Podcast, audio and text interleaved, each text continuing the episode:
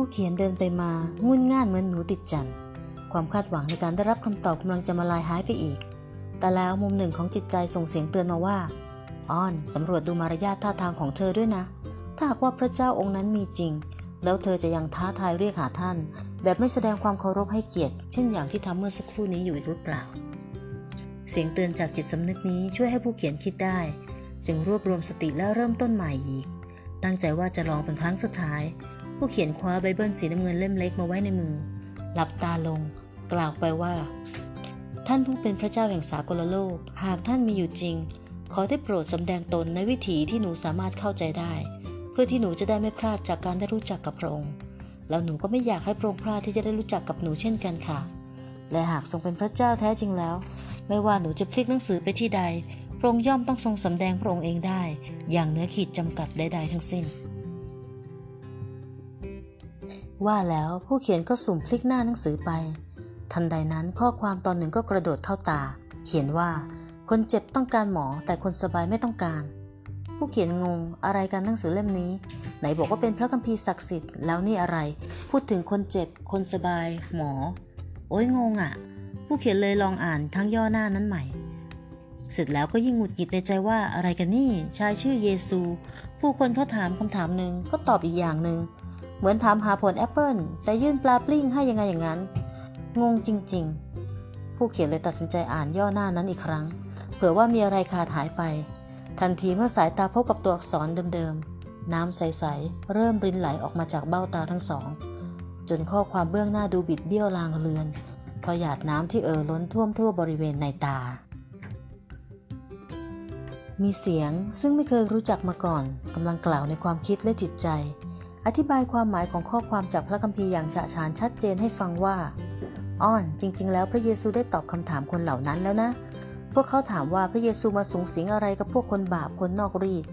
หากว่าทรงเป็นพระเจ้าองค์บริสุทธิ์จริงทำไมจึงมาเกลือกกลัวกับคนบาปเหล่านี้ พระเยซูทรงตอบกลับไปว่า คนเจ็บต้องการหมอ แต่คนสบายไม่ต้องการ ด้วยว่าเราไม่ได้มาเพื่อจะเรียกคนที่เห็นว่าตัวชอบทำแต่มาเรียกคนที่พวกท่านว่านอกรีด หากพวกท่านเห็นว่าตนเองดีอยู่แล้ว ท่านก็ไม่ต้องการเรา น้ำตาไหลเป็นทางอาบสองแก้ม เพราะบัดนี้ภายในจิตใจของผู้เขียนตระหนักชัดเจนว่า ตนเองก็เป็นหนึ่งในบรรดาคนบาป แม้ว่าจะไม่ได้เป็นผู้ร้ายฆ่าคน ก่อคดีอาชญากรรม หรือล่วงละเมิดใด ๆ แต่ตนก็เป็นคนบาป เพราะยังมีความคิดที่ไม่ดีอยู่เต็มหัว ผู้เขียนเคยมีโอกาสพูดคุยแลกเปลี่ยนความคิด กับเพื่อนชาวต่างชาติมาบ้าง และมีความเห็นตรงกันว่า แค่ความคิดแบบผิดๆ ก็ทำให้ชีวิตของเรามีมนทินและเป็นบาป เพียงคิดที่จะทำความบาปความผิด ก็ทำให้เรามีความผิดเสมือนหนึ่งได้ลงมือกระทำไปแล้ว ผู้เขียนยิ่งสะเทือนใจเมื่อจำได้ถึงข้อความที่กล่าวเกี่ยวกับเรื่องบาปไว้อย่างเฉพาะเจาะจงอีกด้วยว่าค่าจ้างของความบาปคือความตาย ซึ่งกรอบความหมายนี้ ความตายคือการตกลงในบึงไฟนรกนิรันดร์ ผู้เขียนเริ่มลนลานวิตกกังวล จนกลายเป็นความหงุดหงิดและโกรธอย่างรวดเร็ว รีบปิดความหนังสือทันทีพร้อมนึกในใจ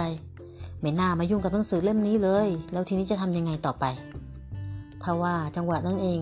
นิ้วก้อยขวาของตนกลับเกี่ยว ให้หนังสือพลิกเปิดไปยังตอนท้ายๆและข้อความตอนหนึ่งกระเด้งพรวดขึ้นมา ทันทีที่สายตาพาดผ่าน จากพระธรรมวิวรณ์บทที่ 3 ข้อที่ 20 บันทึกไว้ว่า นี่แน่ เรายืนเคาะอยู่ที่ประตู ถ้าผู้ใดได้ยินเสียงของเราและเปิดประตู เราจะเข้าไปหาผู้นั้น และจะรับประทานอาหารร่วมกับเขา และเขาจะรับประทานอาหารร่วมกับเรา เหมือนเวลาในโลกหยุดนิ่งชั่วขณะ ผู้เขียนมองเห็นตัวเองยืนอยู่ตรงกลางระหว่างเส้นทาง ที่ทอดยาวมาจากทางด้านหลัง เป็นหนทางของการดำเนินชีวิตตลอด 19 ปีที่ผ่านมา ขณะเดียวกันก็มีถนนอีกเส้นหนึ่ง ซึ่งเป็นทางที่ไม่เคยเดินผ่านมาก่อน ทอดยาวไปยังข้างหน้า พร้อมชายชื่อเยซูกำลังเชื้อเชิญ ให้ผู้เขียนเข้าไปหา โดยคำมั่นสัญญาว่าท่านเป็นหมอ ผู้ซึ่งรู้จักคุ้นเคยกับโรคบาปของผู้เขียนเป็นอย่างดี และท่านผู้เดียวเท่านั้นจะเป็นผู้รักษา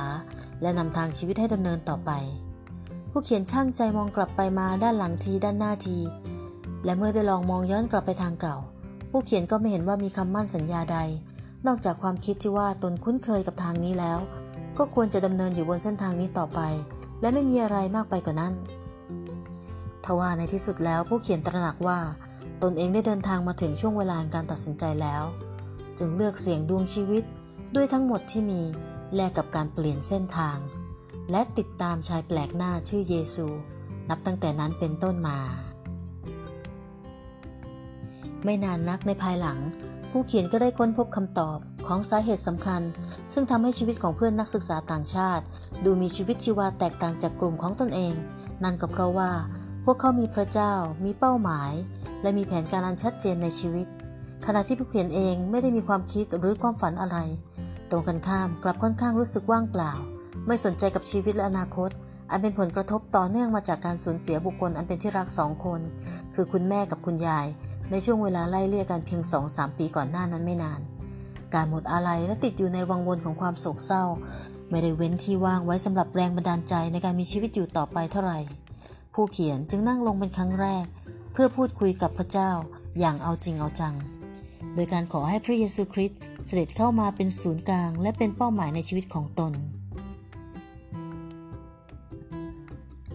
ต่อมาไม่นาน ผู้เขียนได้ค้นพบพระวจนะข้อโปรด ซึ่งกล่าวไว้โดยท่านอัครทูตเปาโล ในพระธรรมฟิลิปปีบทที่1ข้อที่ 21 กล่าวว่า เพราะว่าสำหรับข้าพเจ้านั้นการมีชีวิตอยู่ก็เพื่อพระคริสต์และการตายก็ได้กำไร ผู้เขียนไม่รู้สึกว่างเปล่าอีก ความสุขใจที่แท้จริงค่อย ๆ เข้ามาทักทาย วันแล้ววันเล่า ปีแล้วปีเล่า ยาวนานกว่า 20 ปีแล้ว และยังคงดำเนินต่อไปเรื่อยๆ ในทุกวันนี้อย่างมีความหมาย